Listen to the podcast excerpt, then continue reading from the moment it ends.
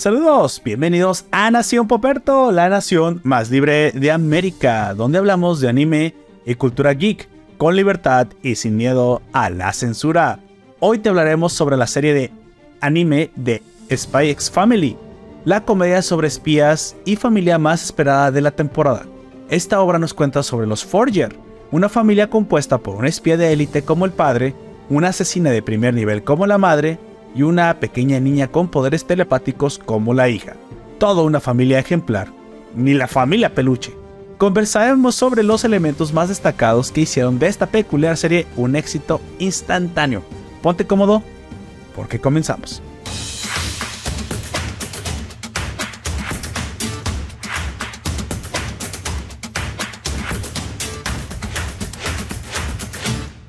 Saludos raza, yo soy Lord Poperto, seré el anfitrión durante este podcast. Te recuerdo que estamos transmitiendo en vivo por en nuestro canal de YouTube en directo, domingo 5 pm. Suscríbete para que no te los pierdas ningún domingo en vivo.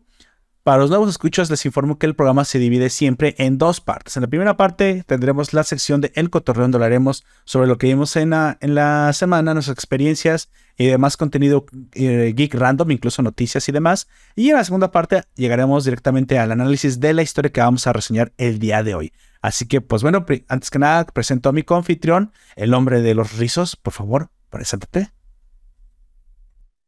Buenas tardes, buenas noches, buenos días. Yo soy Aoya, que aquí vamos a estar hablando de, como ya dijo mi compañero Poperto de Space for Family, que es una serie que no conozco a nadie que no haya disfrutado, si te soy honesto.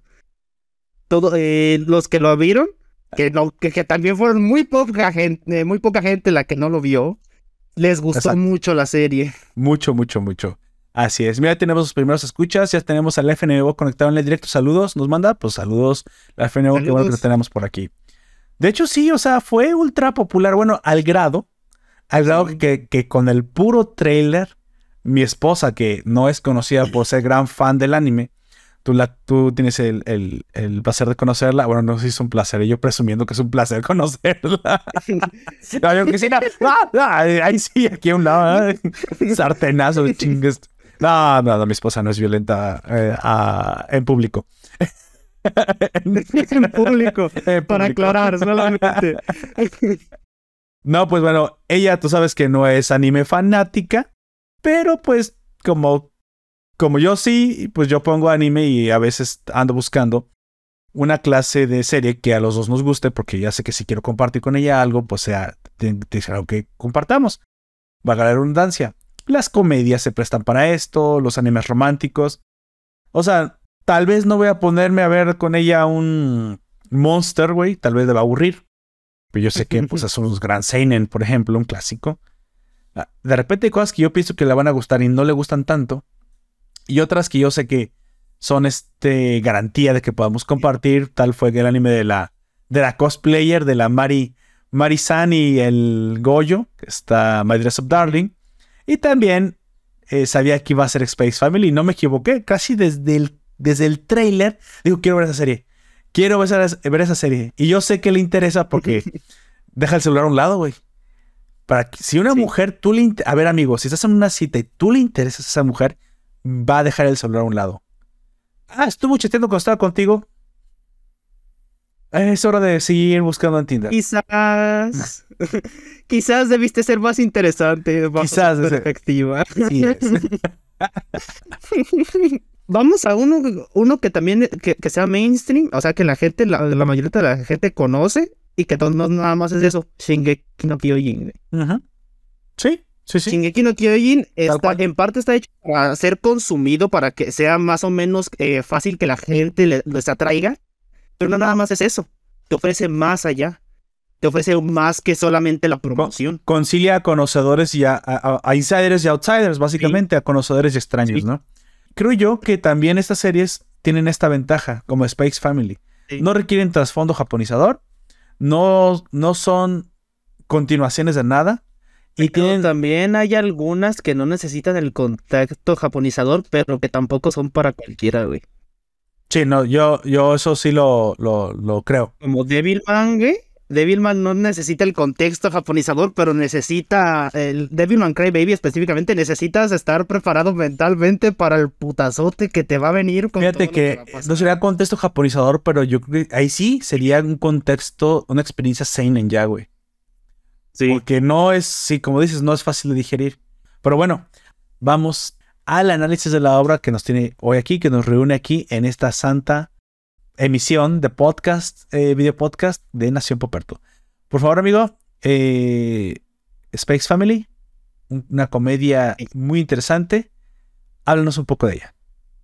Es una serie manga y anime ilustrada por Satsuya Endo, que comenzó su serialización quincenalmente de forma gratuita en la aplicación y sitio web de Shonen Job Plus y de Shueisha el 25 de marzo de 2019 y hasta el momento se recopila en volúmenes Tankobon. Es considerado uno de, eh, de, los mejores éxitos de la Shonen Jump Bros. que hasta mayo de 2022 lograba la venta de 18 millones ya de copias impresas en digital de Japón.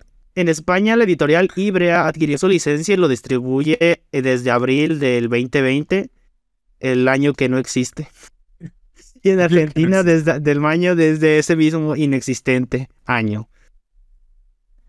Una adaptación anime fue producida por los estudios WIT y Cloverworks, que consta de dos partes. La, la, primera se estrenó el 9 de abril del 2022 y finaliza el 25 de, y de junio, y la segunda se emitirá en octubre del mismo año.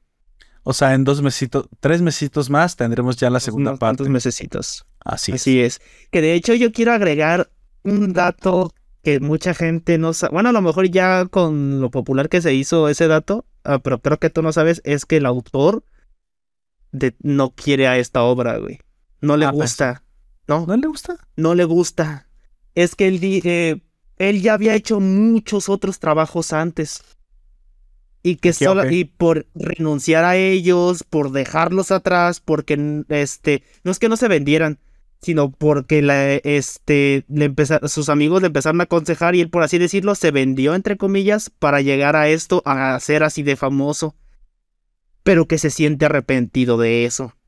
Y por eso no quiere tanto, no le tiene, no le tiene cariño a los personajes de esta serie, Que seguía que ir haciendo el, el seinen sobre, sobre la introspección del ser humano que a nadie le interesa ver, güey. Ya no quería hacer.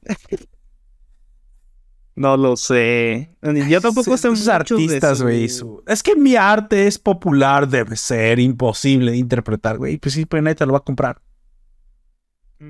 Ve a pintar cuadrados azules si quieres ser único y diferente.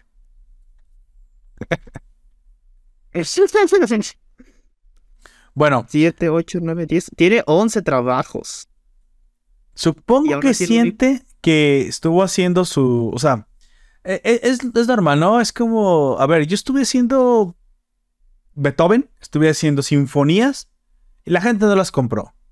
Y saco un reggaetón y pego, pero la pego como a la Daddy Yankee. Entonces se enoja porque las cosas populares requieren, uh, según supongo que menos esfuerzo eh, intelectual por construir. Pero luego esa es una pinche arrogancia, güey. Luego es esa arrogancia que de una vez que diga que no le gusta a la familia o que no le gustan las comedias y que no es su forma de con la que se siente identificado. Pero incluso para hacer una comedia tienes que hacerlo bien para que pegue. Entonces, ya vimos que no necesariamente si quieres ser comercial lo logras. Hay que saber ser comercial también, hay que saber ser popular. Ahí está Nanatsu no. No es exactamente así como yo no creería que esta obra carece de, de genio, ni originalidad, y dicho todo al contrario, diría que ah, se ve la experiencia a la hora de cómo se construyen los personajes porque simples pero poderosos. Y, en la interacción realmente está el realce de la, de, su capacidad creativa. Desde la escuela, desde, desde todos los lugares donde se interactúa Annie y los papás. Yo no entiendo cómo es que piensa que, que esto no merece su propia aprobación. Está como raro, ¿no? Sí. Yo creo que simplemente es por como tú dijiste que como lo que él le gustaba más hacer no se hizo famoso, no le tiene cariño a este que sí se hizo famoso. Cuando él mismo no piensa que ahora que hizo algo que se hizo tan famoso, a mí, si, si, yo te soy honesto, eh, yo había visto de vez en cuando como algo del, del web manga, pero no lo había leído mucho. Y ahora que vi la serie quiero saber qué, y que sé que tiene más trabajos, quiero saber qué tiene para ofrecer en esos trabajos. ¿Sí me entiendes? Él no, él no, no piensa o no, no le entra en la cabeza que ahora que este trabajo más popular está ahí, la gente va a voltear a ver a las otras cosas que he hecho y a lo mejor esas otras cosas toman el público necesario para que la gente quiera verlo. Es algo como lo que, lo que yo siento que se parece, es algo a, lo mejor Oyasumi Pum Pum, que no es muy conocido, pero Ino Asano creo que se llama el artista, es muy bueno, pero no era tan conocido hasta que salió esa la de Oyasumi Pum Pum. Y de, de ahí al yo, yo volteé a ver otras, otras cosas que ha hecho. Y específicamente Oyasumi Pum Pum es algo muy difícil de adaptar al anime. Que yo, eh, si te soy honesto, yo creo que nunca va a haber un anime de Oyasumi Pum Pum. Porque es muy difícil de adaptar. Por los temas que trata. Pero otra obra de él se confirmó que va a tener una animación. De, de, de, de Destruction Monsters, creo que se llama así que a mí y es una obra que yo antes de que supiera que le iban a sacar también la leí y a mí me gusta mucho.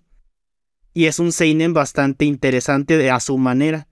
Eso es lo que este tipo no pensó, que algo tan popular puede hacer que la, eh, eh, le cree un público, le cree un nicho, como le pasó a Sano. Le, sí, eh, una comunidad, básicamente. Este, Junji Ito, güey.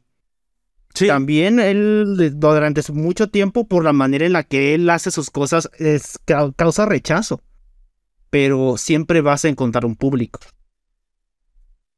Bueno, aquí prácticamente supongo que más bien se sorprende de que esto hubiera sido tan popular. No muchos autores llegan a este nivel de pop, de, de, crear una obra pop, porque prácticamente Space Family se está transformando en una una obra pop. En un futuro la veremos que gente que no es propiamente fan del anime, digamos, televidentes convencionales. La recuerde. La haya visto, la recuerde y sea presa, presa no, sea como objetivo de ciertas plataformas más populares como Netflix para ponerlas en su, en su catálogo. Netflix hace eso, Netflix busca series, digamos, de nivel... De nivel que sabe que van a tener éxito, claro. que ya tienen éxito o que los promociona lo suficiente como para que tengan éxito. Shonens y shoujo son prácticamente la, la elección normal. Tres ejemplos de uno de cada uno. Uno que sabe que va a tener éxito, Komi-san. Él, ya era una, una, manga muy grande, sabía que iba a tener éxito, lo licenció. Uno que impulsó para que tuviese éxito, Devilman, porque Devilman solamente está ahí, el de Devilman Crybaby. Y otro que sabe que tiene éxito, Demon Slayer. Y sí, eso está ahí. Sí, sí, no, no. ¿Te acuerdas? Por eso me había gustado más el hecho de que Prime Video se arriesgara a licenciar cosas como Seinens, que de hecho hablamos en su momento de Babylon y Kokoku, que eran Kokoku. Seinens extraños que decía que decías, bueno. Sobre todo Kokoku, que es un poco más raro de entender. Kokoku, güey, sí. Pero que tiene, o sea, tiene un encanto y te das cuenta que por la inversión no le pudieron meter tanto dinero, pero tiene un encanto la historia que dices, wow, o sea, qué original. Y la verdad es que está interesante lo, que te presenta. El caso es que, bueno, em, avanzando, hablaremos de Space Family a partir de ahorita ya con spoilers.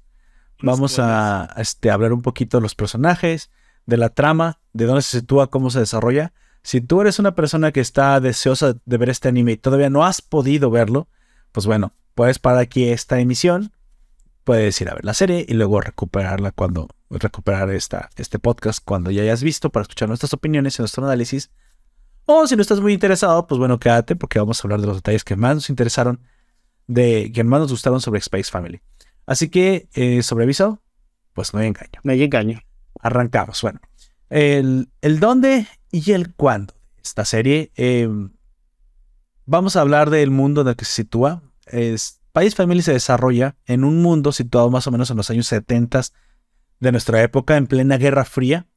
En, eh, se trata de un agente de la República de Westalis, que aquí se interpretaría como, como pues por la palabra república, como el, mundo libre, republicano, aunque para serte sincero, parece ser que es más como el Francia republicano de la Primera Guerra Mundial y otra nación contigua que está urdiendo por ahí siempre eh, guerras y planes, y planes que es muy probablemente como una Alemania fascista, ¿sí? Nazi de la, digo que como de la Segunda Guerra Mundial. Porque no es propiamente como... Y sobre todo por cómo están los... Eso no es aquí. Pero por cómo están los uniformes militares, si te fijas en el uniforme que utiliza el hermano de York, en la parte de aquí tiene una banda y eso es, siento que es una referencia muy grande a eso. E, es, un poco una mezcla, pero sí parece ser que es como más fascismo. Sí, porque no, no van sobre atacar la propiedad privada, van más sobre el control de la población sin destruir la economía. Entonces, digamos que es la Alemania fascista y la Francia republicana libre. Este, o también Estados Unidos, lo que tú quieras. Cualquier, cualquier país avanzado republicano libre. Entonces, tienes que estas dos, estas dos eh, naciones han estado en guerra antes y ahorita tienen una frágil paz. Tenemos a un, a un espía llamado Twilight que es asignado en infiltrarse. Él es de la Francia republicana en la Alemania nazi, ¿sí? que es Ostania y la Francia republicana es Westalis. Pero creo que eso confunde y me gusta más, más interpretarlo con los hechos reales porque de hecho está ahí, está basado en la Europa del, del siglo pasado. Este Su misión es descubrir cómo un alto funcionario de, de Ostania está urdiendo un plan para que puedan entrar en conflicto ambos países y lo tiene que detener. Para eso hay que encontrar a este esquivo funcionario que es muy difícil de, encontrar porque solamente sale a, público muy, muy, muy pocas veces y entre ellas solo va, por ejemplo, a las juntas de familia de la escuela donde están sus hijos. Para eso entonces, Twilight tiene que conseguir una familia con tu esposa e hija y hacer que esta hija sea de las mejores de la escuela para él poder encontrarse en estas juntas sociales de la escuela con su objetivo. Y para lograrlo, pues tiene que crear una familia de espía. Spice Family. Así que Ese es el mundo. cuando dijiste eso me sentí como el meme que últimamente en el que dice yo soy el inserta el nombre de aquí de la de, la de la franquicia y el vato está ahí, sentado llorando. Twilight se consigue una esposa que sin que él, él le propone que se pueda que se casen aunque sea mentira ya que la chica también está buscando eh, matrimoniarse joven, ya que la gente está comenzando a hablar mal de por qué está, está soltera a su edad. Y hacen un convenio. Le, están haciendo presión social bien cabrón a, la pobrecita de, de Yor para que se case. Sin saber que Yor es precisamente una de las asesinas más efectivas del régimen de Ostania. Y por último. Y trabaja, y trabaja para el gobierno, no es una asesina a sueldo. Trabaja para el gobierno. bueno, es a sueldo del gobierno, pero sí, es, es, una, es una asesina. Especialmente de, ellos. Y adopta a una niña que sin saberlo es una. Fue una, fue una, una rata de laboratorio que se escapó, supongo, de la experimentación y, y ella terminó siendo una chica que lee la mente, una telépata. Y ahora ella es la hija de, de, esta peculiar, de este peculiar matrimonio sin que ellos no sepan entre ellos cuáles son sus verdaderas identidades, pero ella sí sabe ya que ella puede leer la mente de papá y mamá. Pero se lo calla porque toda la vida ha deseado tener una familia normal. Y esto es de lo que se trata y es el mundo en el que se desarrolla Space Family con todas sus vicisitudes y con todas esas complicaciones que, que arrancan a partir de aquí. Pero antes de eso, antes de hablar de los momentos que más nos gustaron, analicemos un poquito de los personajes tan interesantes que nos presenta esta serie. Por favor, amigo, arranca con la familia Forger o la familia falsa que Twilight tiene que crear para poder llevar a cabo su misión. Empezamos con nuestro protagonista, que, eh, bueno, se supone que es el protagonista, pero pues Anya se roba el protagonismo al chile. Este, que es Twilight, Lloyd Forger. Es un espía del país de Westalis que está en Ostania para recaudar información Es un maestro del disfraz y cambia su nombre e historia de vida en cada misión, desechándolos al terminar, ya que desde su perspectiva el mayor orgullo de un espía es convertirse en, unas, en una sombra sin pasado ni cadenas y tener una vida sin conexiones emocionales. implica, eh, ya que todo esto implica un estorbo para él.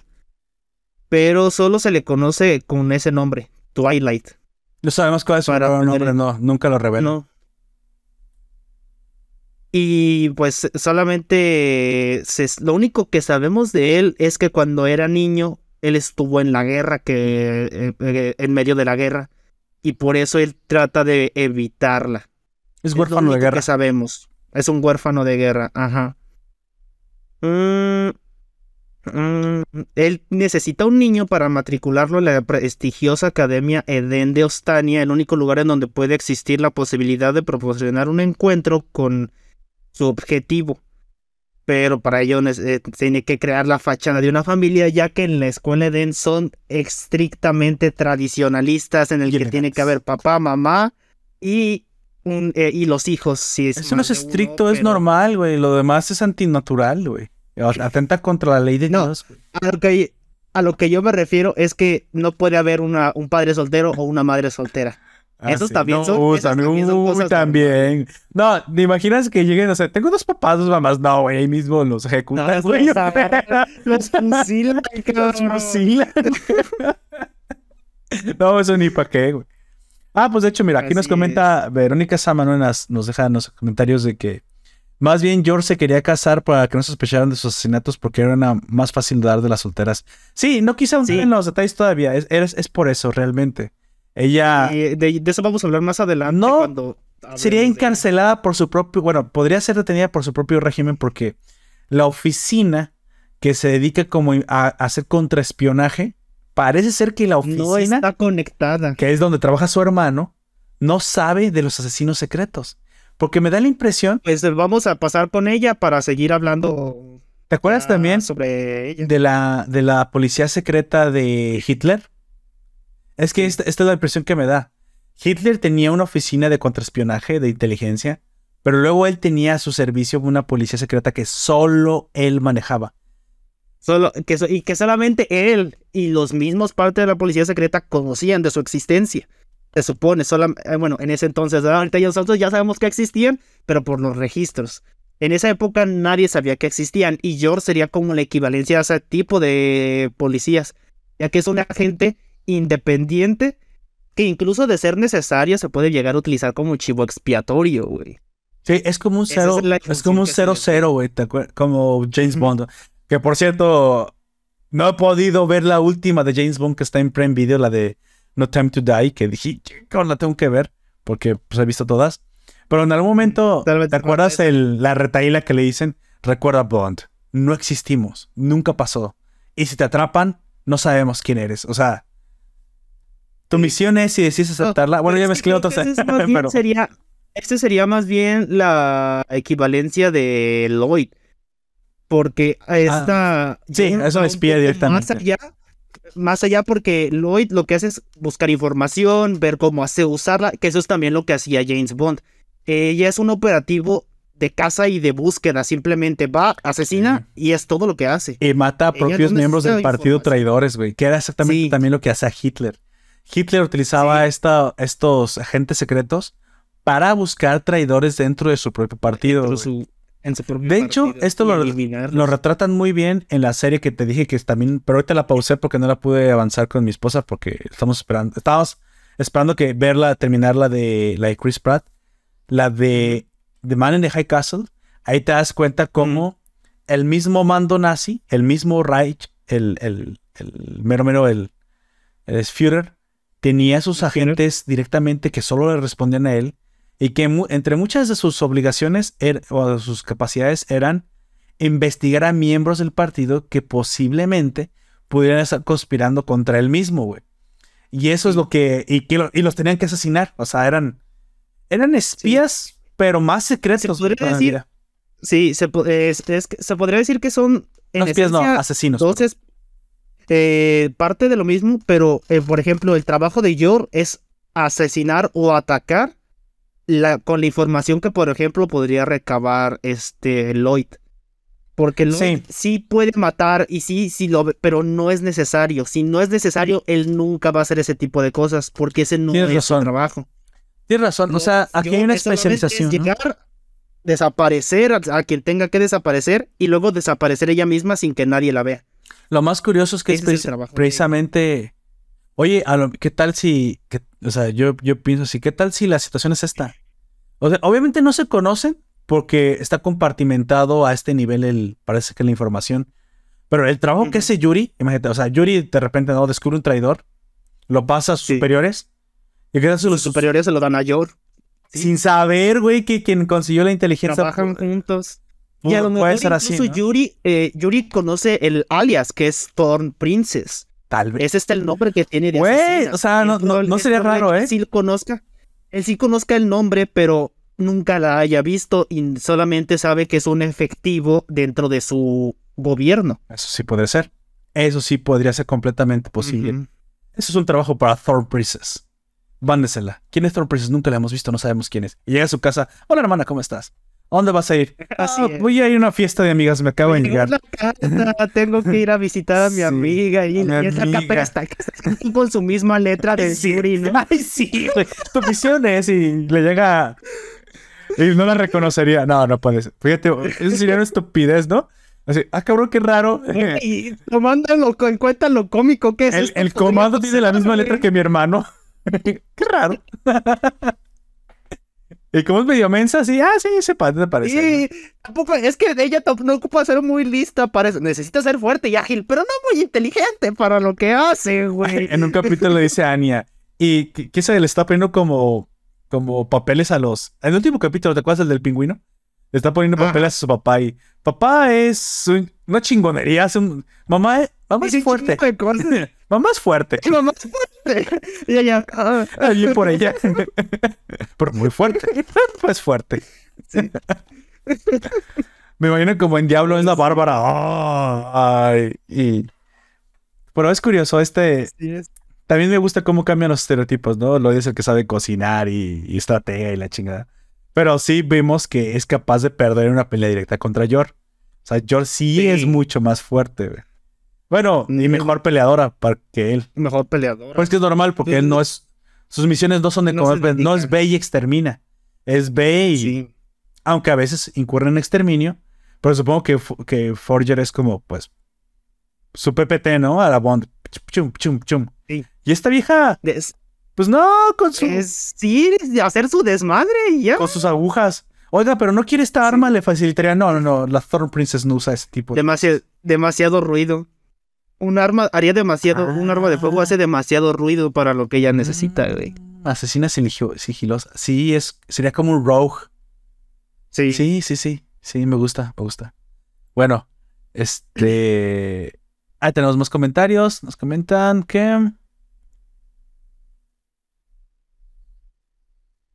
Que llora solo una asesina. Sí, pues es lo que estábamos diciendo. Es, ah, tú lo puedes ver bien en mi comentario porque a mí se me movió un poquito. Ah, ah, ya. Tiene una pelenta de hermano. Bueno, sí, eh, nos comenta Verónica Sámano, exacto. A lo mejor en el, estamos haciendo especulaciones. Todavía no sabemos cuál es eh, Y tampoco, bueno, yo personalmente no he leído casi nada del manga. No sé si Poperto haya leído más. Este, pero solamente estamos especulando de lo que cómo podría ser el cómo se relaciona en el trabajo de Yuri y Yor. Pero, tiene cierta obviedad porque acuérdate que si esa oficina es de contraespionaje y el contraespionaje es a la, a la nazi, porque no es como los soviéticos. Aquí mucha gente se confundió, yo vi en, en Twitter y en varias redes sociales que daban explicaciones que era como que los soviéticos, la guerra fría entre soviéticos y gringos y no. Es, es más bien la, la, Guerra Fría, o más bien la, el periodo que hubo de Guerra Fría entre la Alemania nazi y los, y los francos republicanos, que era más parecida a lo que estamos viendo. Por eso no ven socialismo y más bien ven libertad contra control la de Guerra Fría que ellos dicen que ellos dicen de la contra los soviéticos pasó mucho después. Eso fue después, de la Segunda Guerra Mundial. la carrera espacial.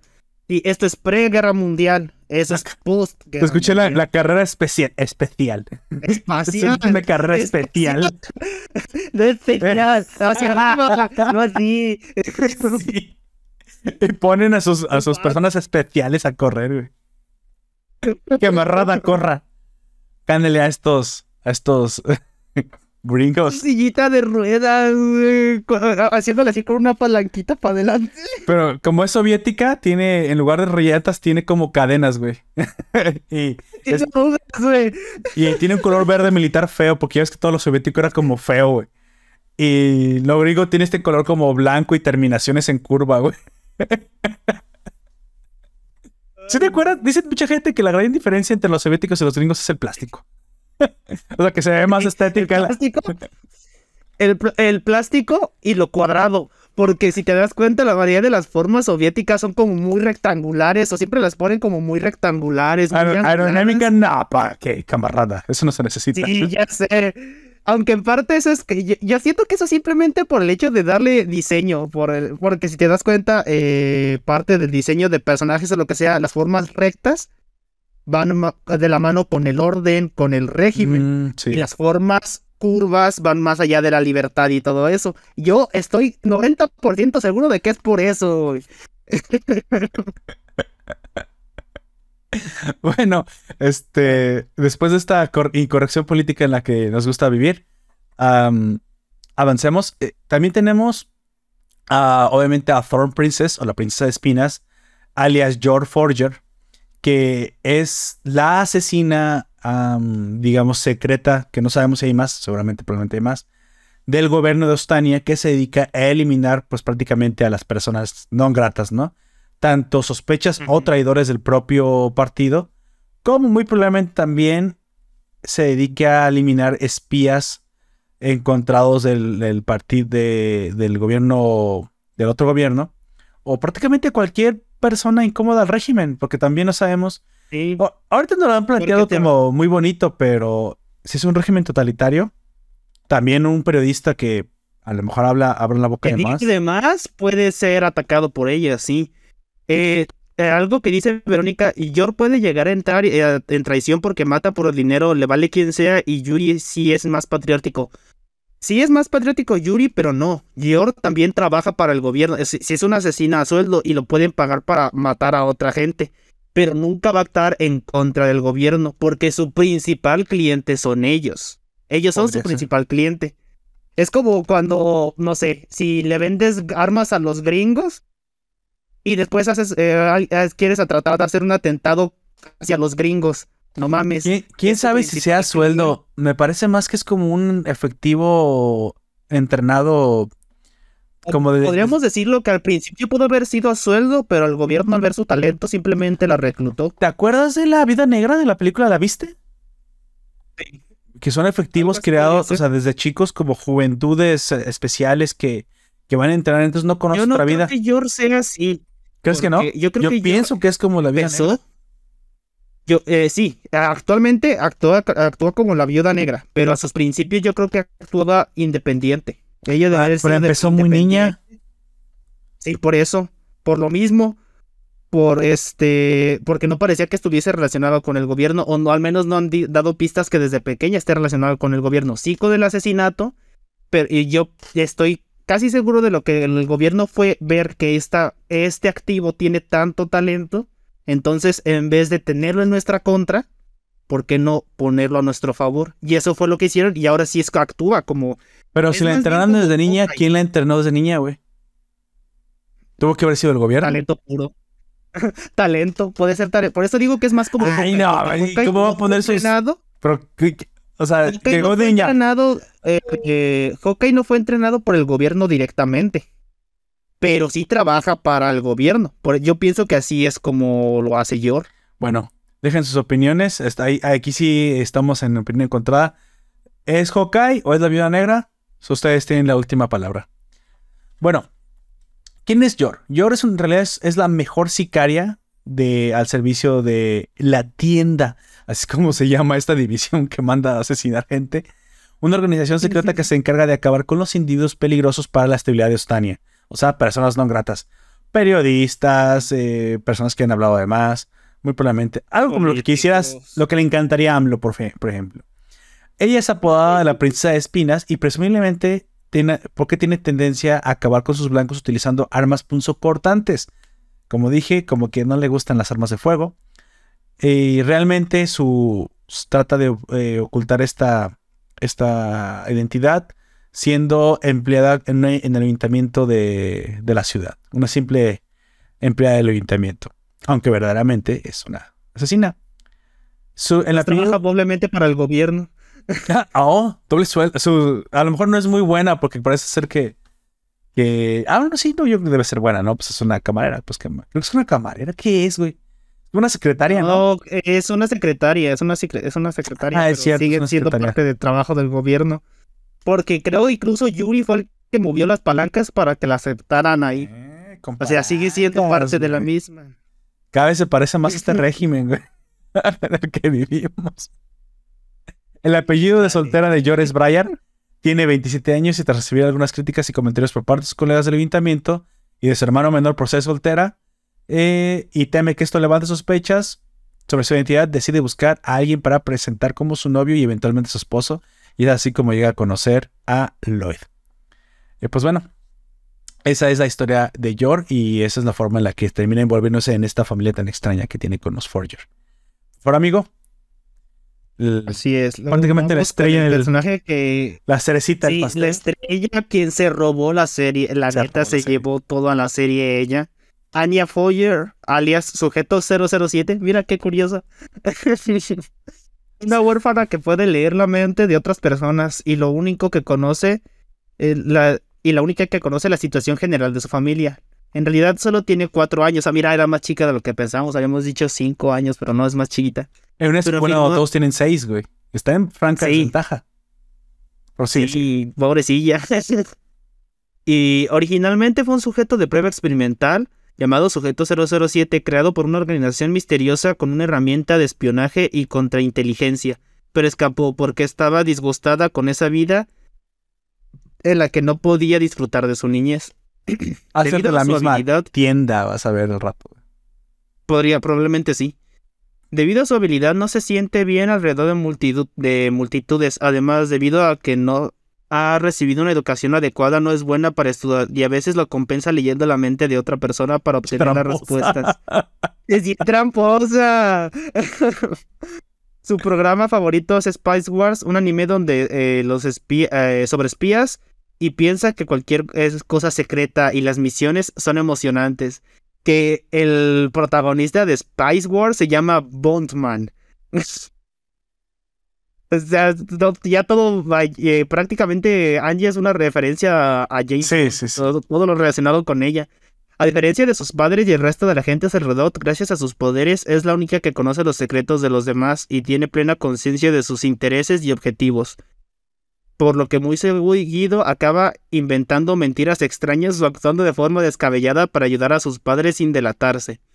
Sin embargo, su ignorancia sobre muchos temas, sumada a su costumbre de adelantarse a los hechos y actuar sin pensar, suele meterle en muchos problemas. Sí, o sea, si no lo han descubierto que lea las mentes es porque la gente simplemente no se imagina que eso sea posible, güey, pero es muy mala ocultando su don, sinceramente. Nomás no la han... Donde, donde estuvo muy raro y donde me parece que es, es que no he visto el manga y no sé si la serie lo va a tomar en cuenta. Cuando le dice a su papá que se está ahogando un niño en la piscina y dice, ¿cómo sabes eso?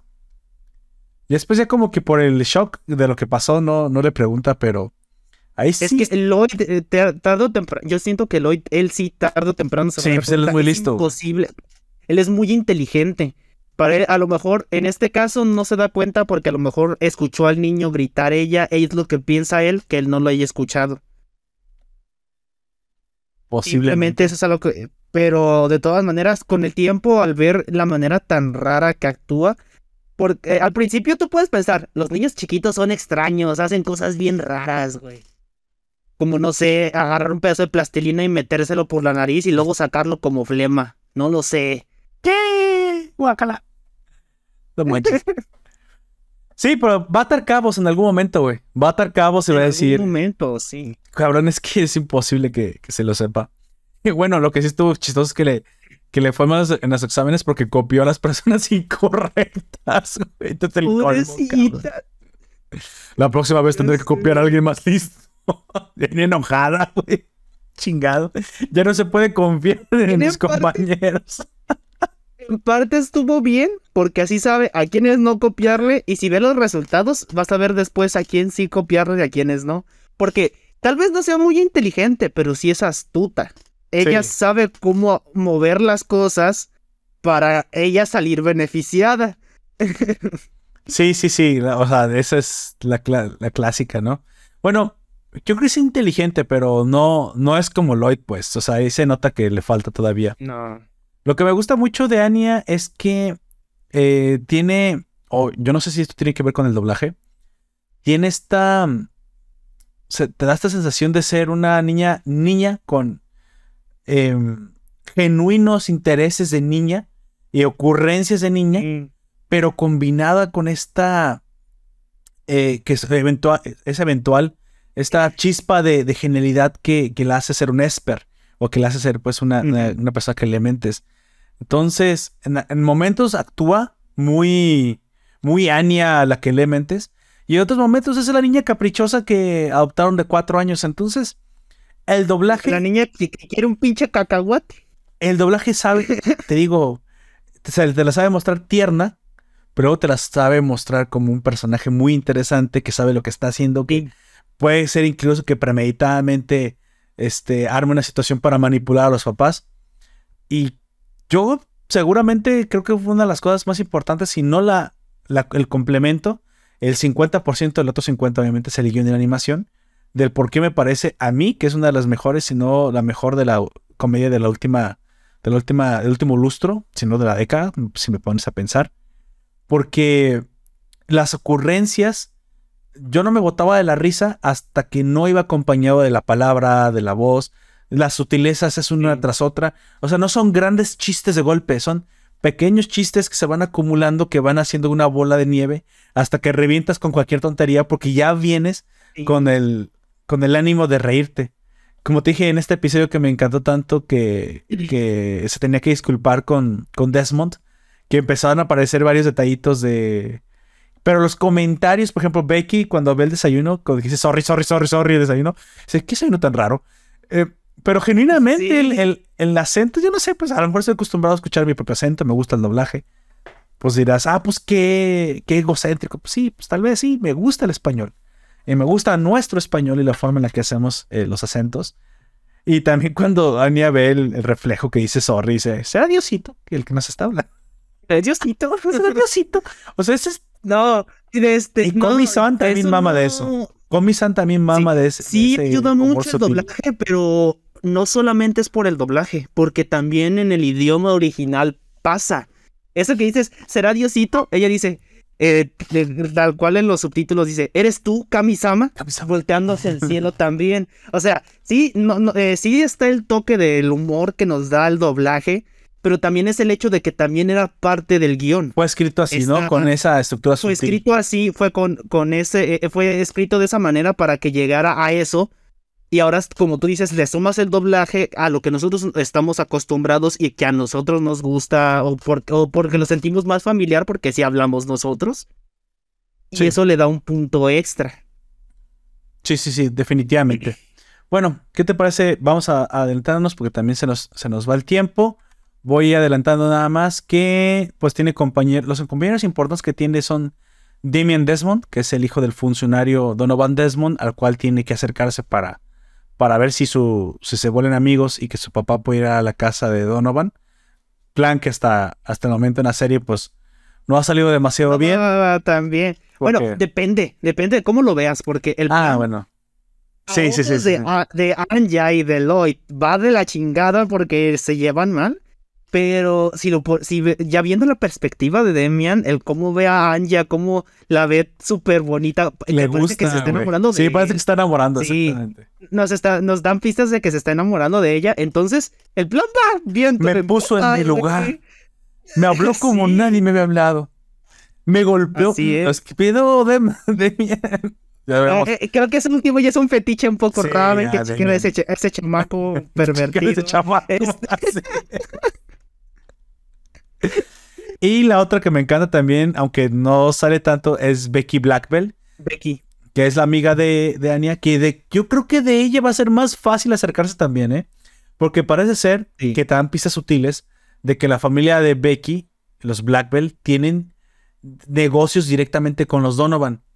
Y como que Twilight no se ha fijado en ella, o sea, como que está ensimismado que tiene que ser el hijo, cuando no se está dando cuenta que puede ser mucho más sencillo. Porque cuando entran a la escuela por primera vez, eh, él empieza a checar los apellidos y los nombres de los niños que están alrededor de él, de, eh, de ella.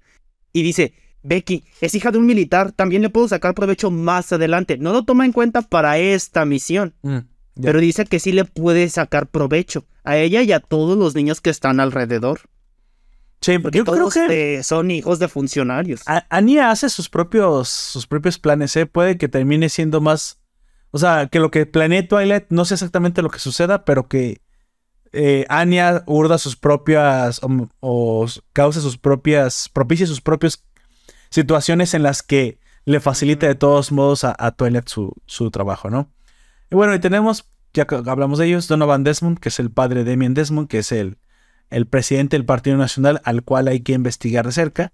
Y pues Yuri Breyer, que es eh, el hermano que está en la Gestapo o la agencia de contrainteligencia, que tú quieras llamar, parece como policía secreta, pero realmente parece como una agencia de contrainteligencia, que, donde eres uno de los principales y más, y más prometedores agentes y no tan morales a la hora de, de actuar en contra de lo que él piensa que es el enemigo, ¿no? Se parece más a la Policía Secreta Estatal de los nazis, la SSS. Ya te lo digo que, que tienen, ese, tienen ese uniforme.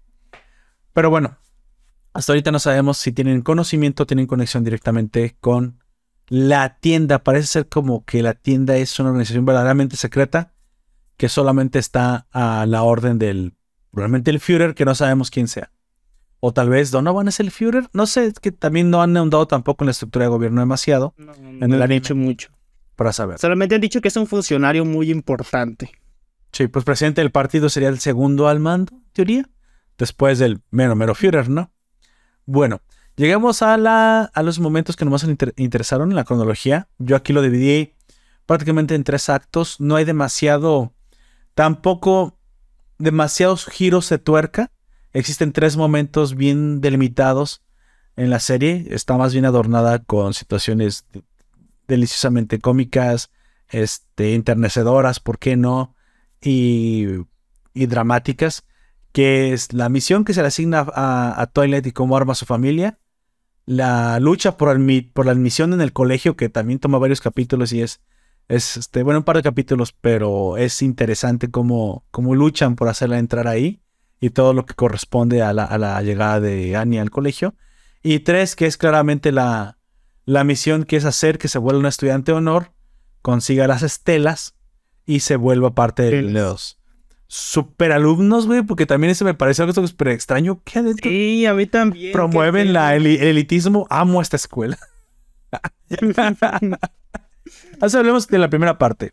La misión, ah, cuéntame un poco de la misión, qué le, qué le proponen, qué le piden a Twilight y cómo debe lograr su misión, amigo. Le piden que haga una familia para poder infiltrarse a la escuela. Y entonces es cuando se da cuenta, ah, solamente necesito una esposa. Solamente. ¿Y de dónde voy a sacar? en una semana. La manga salen en corto. Se quedó pensando, ¿los bebés nacen en una semana? y entonces es cuando ya se eh, lleva la misión a un orfanato de poca muerte, de, poca monta, en la que parece que todos los niños están cuidados de la chingada y le dice, llévate al que quieras, le dice el tipo. Ah, sí, sí. Pinche buen orfanato. Ya estoy harto de estos niños, por favor, llévate. Los quieres todos. Sin papel. Los quieres todos, llévatelos. Ay, no. Y eso los lleva después a conocer a York. Eh, a York lo conocen de manera bien casual en una...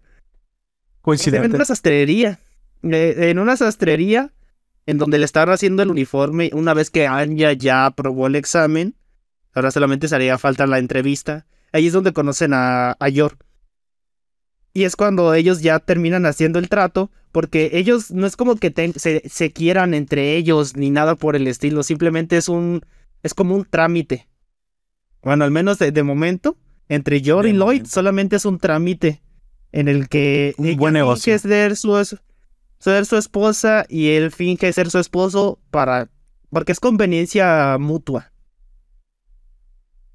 Sí, aparte no quiere preocupar a su hermano, a su hermano este, Yuri, porque todo el tiempo la ha cuidado y tiene un complejo. Ahí sí es algo que, que es normal verlo, ¿no? Pues un complejo gentayoso de la hermana mayor. Yo quiero decir algo al respecto, güey.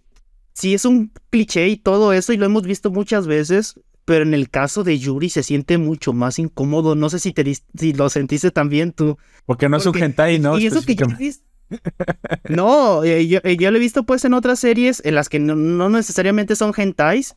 Y está algo así como, ay, te quiero mucho, hermanito. Y lo, incluso lo pueden llegar a ver, eh, aunque se, se nota que la morra o el morro la quiere como más que hermano. lo pueden poner de una manera adorable o algo tierno. Pero en el caso de Yuri se ve enfermizo, no sé cómo explicarlo se ve es un poco más... Sí, se, se nota, se, se pone mucho más incómodo el tema cuando lo tratan en esta serie. O sea, podremos adivinar quién piensa en, las duchas, supongo. Sí, sí, definitivamente.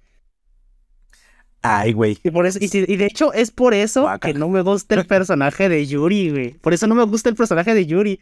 Porque desde el momento en el que empieza a hablar de su hermana y cuando está con ella, se siente esa incomodidad como de, güey, cálmate un chingo, qué pedo, es tu hermana.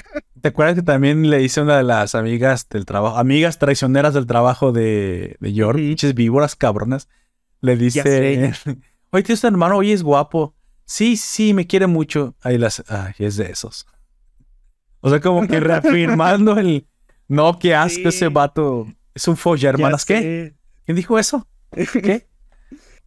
y eso, y de, llega al punto en el que me recuerda a esas mmm, Yosuga, Sora, algo así, en el que literalmente el hermano y la hermana cogen en esa serie. Ese no llega, no llega a ser hentai. ¿Qué? Pero creo que sí sabes. ¿Pasa eso y no es hentai? No, porque no lo muestran explícitamente, pero te lo dan a entender. Es en este, en, este anime el ¿Juego de Tronos? como que se Creo que sí se llama Yosuga no Sora, algo así. Este, el vato directamente si quiere con su hermana. Y si logra con su hermana, es el único que me. Y se, las vibras se notan iguales que en esa serie, güey. Por eso se oh. siente tan incómodo. Sí, es incómodo, supongo. Yo solo recuerdo my, Oh My Teacher. Sí, sí, ¿cómo se llama? ¿Cómo se llama el que lo logra con su maestra? Que tampoco es hentai, pero es como una comedia romántica.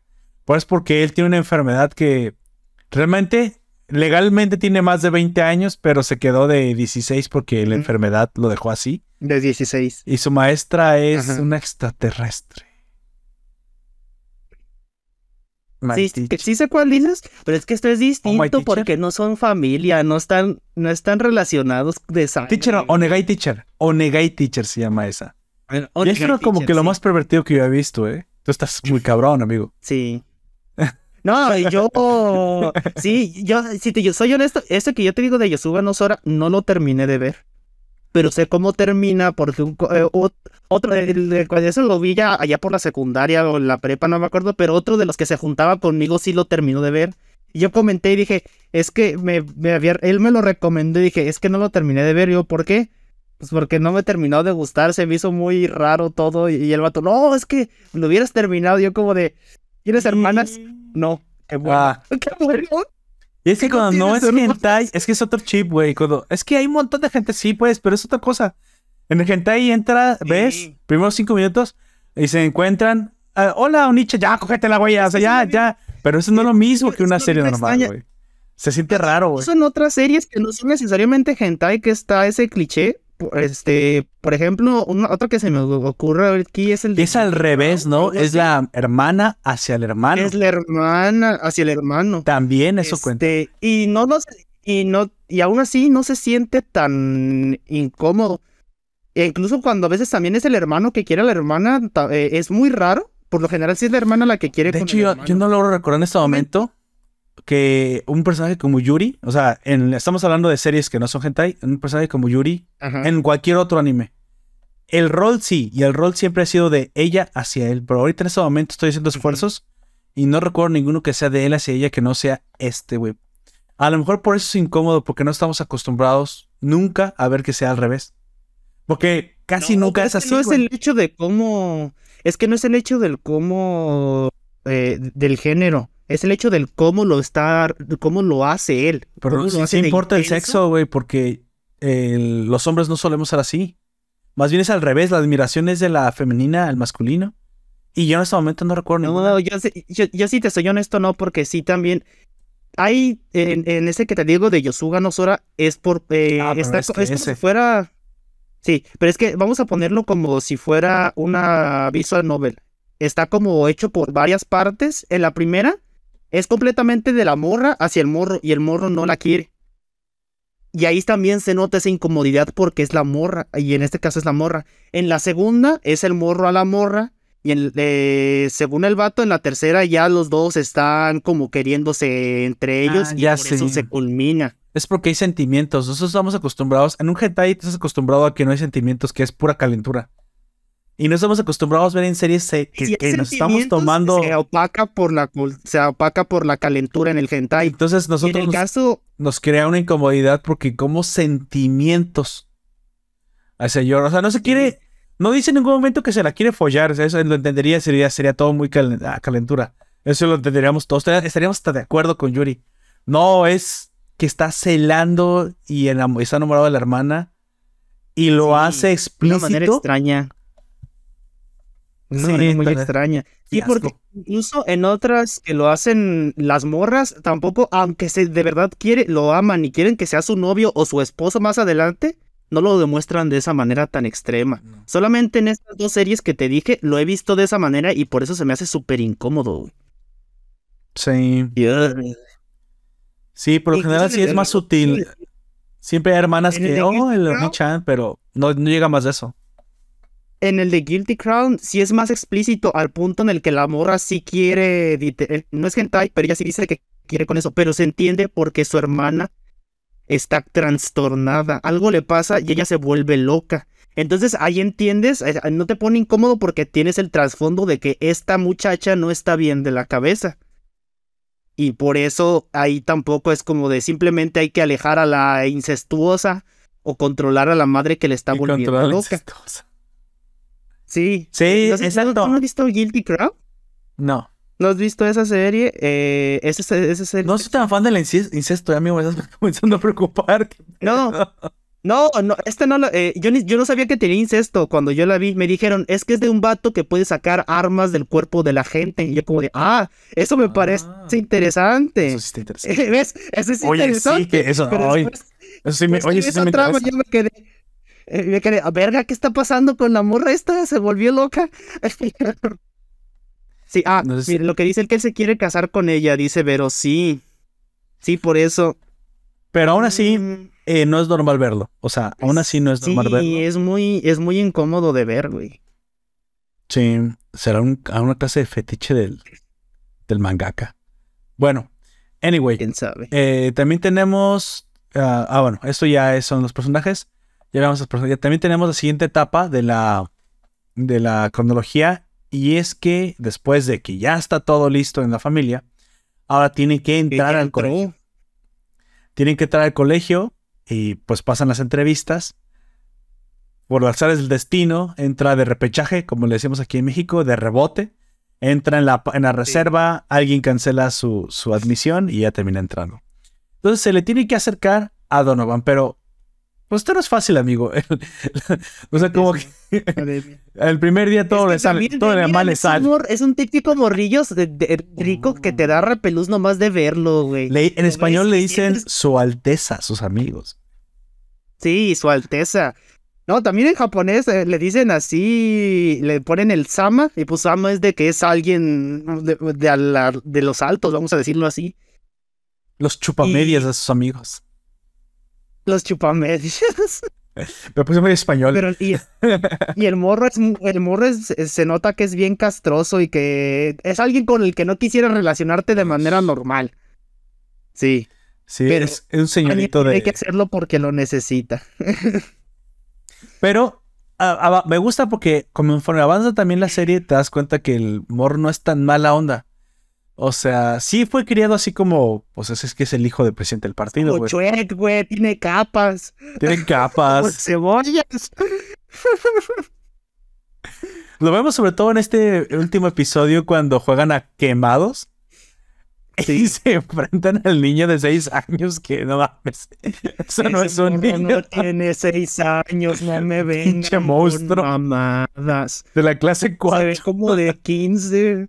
Sí, pero aparte tiene, voz de adulto. papá, le llega al hombro, qué verga. Es un Güey. morro de seis años que le llega al hombro a su jefe. Eh, aparte su jefe es Bison, ¿te diste cuenta, güey? Sí, es Bison, se parece un chingo a Bison. Ahí es cuando también comienza el mangaka a hacer un chingo de referencias. Mete a. No sé si viste todas, pero metió a Dragon Ball, metió a Caballero Zodiaco, metió un montón Sí. de referencias, güey. Este. E incluso metió. También se fue un chingo de presupuesto con el tiro de Anja. Ah, sí. Sí, sí, sí, sí. Otra vez. El gran amor de los japoneses por el béisbol que no entiendo, es deporte aburridísimo, pero bueno. El caso es que está en, esta, en este momento, en esa situación, en el que ya va a ser quemada Anya, este, se mete, se mete eh, para salvarla a Damian. Y ni él mismo entiende por qué lo hizo, ¿no? O sea, a sus amigos, pero ¿por qué lo hizo? ¿Por qué? Después de que nos sacrificamos por él. Y bueno, es porque Damian eh, reconocía las mejores posibilidades en ella. Y luego, un poquito después de eso, vemos cuando ella ahora sí gana la, la medalla Estela, cuando salva al niño de ahogarse, vemos cómo Damian la defiende en, el en, el- en la clase diciendo que no, es- no están diciendo rumores sobre, sobre la, la medalla. La medalla es genuina. Eso, eso te sería poner en, en duda En el criterio duda de la escuela. La escuela. Pero no solamente eso. Es que a él le... O sea, no le gusta la condescendencia. O sea, no es... En teoría no es un mal perdedor. Eso es, eso es ser un buen perdedor. O sea, sí, me ganó. Me... em- Cabrona, me ganó. Y lo que más me enoja es que es genuino, güey. Y él lo reconoce. Y eso es ser un buen perdedor. Y ser un buen perdedor es el primer paso antes de ser un ganador. Entonces, me gusta porque el niño, pues bueno, es un niño. También es- no lo puedes odiar todo el tiempo y tendrá que tendrá momentos. Yo creo que en algún momento la paz mundial será urdida entre Anya y, y Demian, ¿eh? O sea, se está volviendo cada vez más importante el niño. Sí. ¿Qué opinas tú de eso, amigo? ¿Qué, te- qué- qué- ah, bueno, dime, ¿qué, fue la situación de la escolar que más te gustó? Porque hubo muchísimas El muy interesantes. putazo, güey. El putazo, no nadie, nada va a superar el putazo que, el madrazote que le meten al Demian. Güey, eh, la animación, la situación, el con, eh, el, el, el- el- ¿cómo se dice?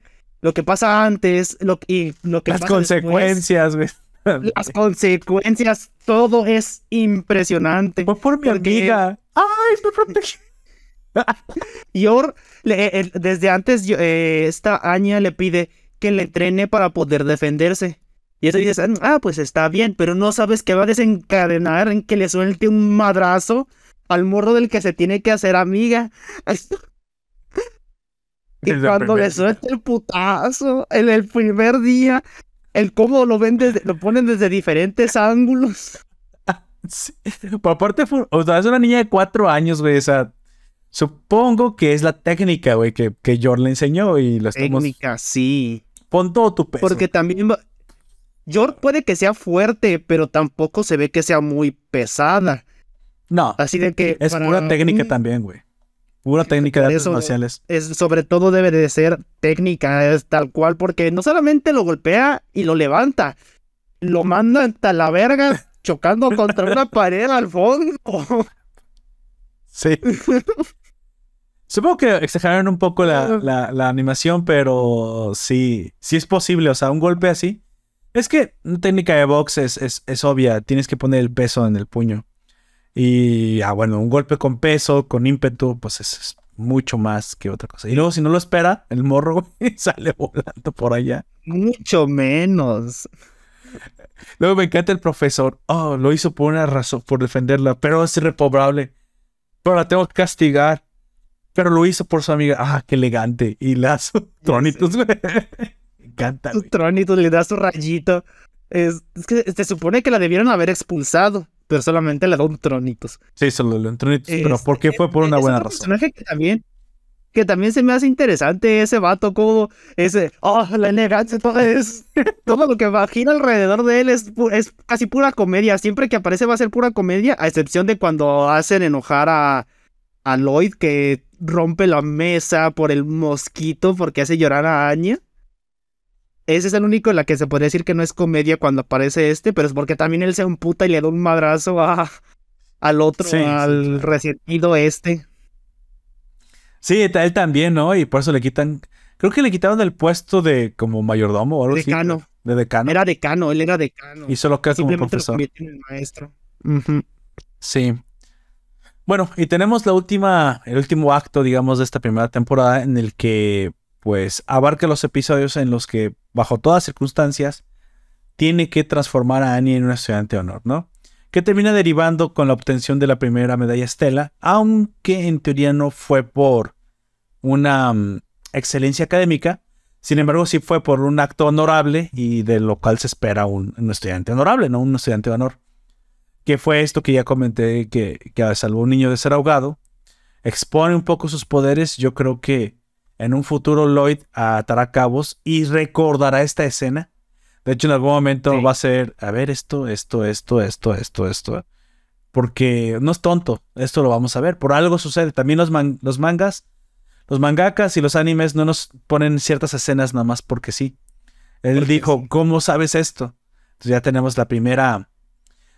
Y la primera grieta, El primera piedra. el- me gusta pensar que es como una grieta en una máscara que se va a ir rompiendo a pedazos hasta que se descubra que, que ella puede leer la mente. Bueno, sí, la primera piedrita, lo que tú quieras. Pero va a ser algo que va a ir incrementando.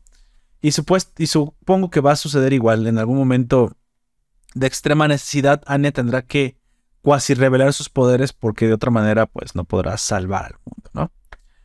Este es un poco, supongo que también eh, interesante para uno como espectador ver cómo una niña de cuatro años podrá manejar el ocultar sus poderes cuando en verdad los necesite el revel- revelar o necesita revelar información. Digo que es, es ahí lo que hace a Anya un personaje tan interesante, tan importante. Así que, pues bueno, vamos llegando al, al final, vamos llegando a las conclusiones, amigo. Las tuyas. Yo quiero, quiero agregar dos cosas antes de la conclusión. Uno, que mi momento favorito en general de la serie es cuando toda la organización se mueve por un capricho de Anya, güey. Ah, el se episodio. al eh, castillo. sí. Sí. cuando se van al castillo que el Ricitos, que ahorita no me acuerdo cómo se llama, creo que se llama Frankie. Este se, se vuelve el villano y, y Lloyd tiene que salvarla. Y, bueno, y güey, se todos pasa de lanza, se pone muy pinche Sí. Frankie, güey. Es que están borrachos, están borrachos tanto él como esta Yor y por eso se ponen tan intensos. Y, Ah, llores y mala también- copa, güey, sí es cierto también. Sí, y también se nota cómo los demás en la organización admiran, eh, admiran tanto a, a, a este Twilight, pero también lo quieren superar. Porque todos se ponen en serio a querer derrotarlo, pero pues... Te lo ponen más difícil todavía. eh, E- Eso es muy interesante porque ves cómo él es capaz de derrotar a la organización entera, güey. Ves lo que él es capaz de hacer como espía. que no puede es a Yor, y que como tú decías antes, ella es más hábil, es más fuerte, al punto en el que de una sola patada le rompe los guantes y la mascarita que tenía por el impacto. Pero también aquí pienso que un espía como Twilight no se. O sea, si tuviera una misión de matar, o mejor dicho, de burlar, o, o tratar de obtener algo, y hubiera un, un oponente como Yor, Twilight me imagino que trataría de evitar la confrontación directa, güey. Es que no es un peleador. Y aquí en esta ocasión, pues no hubo otra, otra forma más de, de entrar de forma directa a rescatar a Annie en, en este juego que estaban teniendo. Pero sí, yo no creo que él fuera tan tonto. Mejor haría un plan para evitar, en la medida de lo posible, confrontar a alguien como Yor, A Yor. porque pues obviamente perdería. Y aparte aquí está desarmado. Recordemos que mucho de lo que hemos visto también de Twilight es, sí es muy ágil y parece que también sabe pelear cuerpo a cuerpo, eso no, no lo neguemos. Pero es un espía y entonces la menor cantidad de recursos, recuerda que su máxima es no ser notado. Entonces, pues no es un peleador frontal. Él trata de, de, siempre manejarse en las sombras y solo que no tenga ninguna otra opción, pelear. Así que pues aquí más bien era el terreno de Yor, güey. La pelea frontal, o sea, él sabía, sabía quién venía y contra quién iba a pelear y el momento en el que iba a pelear. Entonces, pues también la ventaja en ese sentido la tenía, la tenía Yor. Pero sí, ese episodio fue muy, muy, bueno. Como el 4 del 5, ¿no? Por ahí. Sí, sí, sí, es el 5 le llega la factura, ¿no? A ver, aquí que renta de un castillo y movilizó toda la organización, cabrón, pues que, que hagamos dinero. Sí. Le dice. Es que surramos lana, güey, pues qué chingas contigo. Ah, sí, sí, es por, la, es por la operación. sí, me, me gusta mucho. Ay, no. Que por cierto le ponen mucha presión, ¿no? Le piden que en dos meses se vuelva estudiante de honor, de honor y es como que pues, yo lo veo muy imposible, pero. Ya veremos. Yo eso también lo veo bastante difícil, pero a ver qué pasa. Otra cosa que vas a mencionar, amigo, eh, dijiste un par de cosas. Bueno, pues como siempre digo, mi personaje favorito. Ajá. Que, pues a lo mejor, eh, a lo mejor bueno, eh, es el típico. aquí sí no puedo decir que es otro. Que es Anya, porque aunque Lloyd y George son interesantes, Aún así, Anja se lleva todo, todo, todo se llevó en la serie. Eh, prácticamente ella Indiscutible, de acuerdo. Echó la espalda y avanzó. Ella no, o sea, el género entero, güey. La plataforma entera. Echó Crunchyroll acá, güey. Así es. Por todo ese mes ella fue la que lo llevó así. El, el 2022, güey. Lo único bueno del 2022. El año intensivo. Que, que guerra con Ucrania, que ¿Qué crisis? No, no, no, no, güey. Anya dijo, chingue eso, güey. O al menos se te olvidó mientras estabas haciéndolo. Chale. Bueno, yo concluyo. Ya no me acuerdo que siempre. Ah, sí. Las claves, ¿no? Una comedia como pocas. Sinceramente, como pocas. Y mejor vista. Obviamente, mi recomendación. Mejor vista con el doblaje que. Como vuelvo a repetir, ya. Ya no está en sus primeras etapas ya pasamos al perfeccionamiento del arte, ya también a la contratación de viejos y nuevos eh, artistas de doblaje. Esos momentos que muchos de nosotros pasamos, si eres de México, y si no, pues también el canal de tu preferencia, en las mañanas viendo el bloque de anime, de caricaturas. Eh, record, para muchos fue Heidi, para muchos fue Candy Candy, para muchos fue Sandy Bell, Sandy Bell, para muchos fue Dragon Ball, Dragon Ball, o sea, la que haya sido todos tenemos muy bonitos recuerdos de nuestra infancia, sentados frente al sillón muy probablemente viendo. A menos que seas un niño, entonces tienes recuerdos. No tienes recuerdos de tu infancia porque la estás viviendo, pero no sé por qué te dejaron escuchar este podcast, niño. Apaga por favor el celular. Este, ¿Qué estás haciendo aquí? ¿Qué estás haciendo aquí? Ah, chingas madre. Son los mocos. ¿A de su hermana? ¿Qué? ¿Qué? ¿Qué? ¿Qué? No, no, no, espérate. No. Que aguanta. Aguanta. Ay, güey. Este, sí, todos tenemos muy bonitos recuerdos, pero una de las principales, si no la principal razón de que eso sucediera, es porque estaban dobladas a nuestro idioma. Con, el, con un excelente trabajo que cuando fuiste creciendo te diste cuenta que no estaba de tercera ni de cuarta, que si no era primero a nivel mundial. Y hay que agradecer Incluso en, esas, en esas series también se nota cómo se va mejorando el doblaje. Yo creo que uno en el que yo siento que se nota un poco más en ese del caso de Candy, porque al principio se nota mucho que, es que está doblado en Argentina. Se nota muchísimo. Y, pero también se nota en la, en la manera en la que hablan y todo. Cuida los pibes, Candy. Se va, se va cambiando. Y no porque tenga el acento argentino, que el acento argentino se queda ah, prácticamente hasta el final, pero tratan de hacer que no se note tanto. Pero si me dirías que, que, si lo cambiaría, ya no cambiaría a la Candy argentina, güey. Ya se volvió parte de mis recuerdos. Ya. Aunque también ten en cuenta que es muy probable que nunca vayas a ver otra adaptación de Candy, güey. Pasado mañana, no. New Candy. Güey, están, están. Yo pensé lo mismo de Dragon Quest Dino Daibuken. Y es una cosa que tenemos pendiente porque no he hablado de Pero ella. es que, Y ahí está Fly, güey. Las pero dos es que esa no la van a sacar porque tuvieron problemas con la diseñadora, güey. Nunca digas. ¿Qué- la- El dinero arregla todo en este mundo, güey. Todo. Pensamos que nunca vamos a ver nada más de Tolkien. Y mira, está a punto de estrenarse la inclusivísima Los Anillos del Poder. Que no tiene ni puto sentido.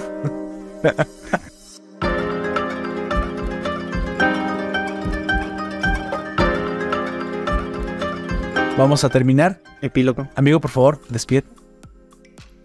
Pues yo fui Outjack, buenas noches, tardes, días y aquí estuvimos hablando de Space Family, del Señor de los Anillos, Chicas Mágicas y el Doctor Casita. El doctor sí. Así es.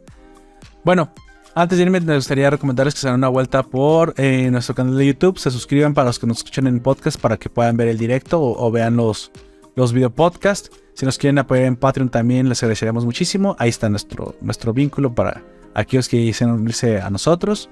Y también me gustaría agradecerles a todos los que estuvieron aquí en el directo comentando y apoyándonos con su eh, visualización. A todos ustedes, gracias sin ustedes esto no podría existir. Por último, me encantaría que me dejaras tu opinión acerca de los temas que estamos manejando.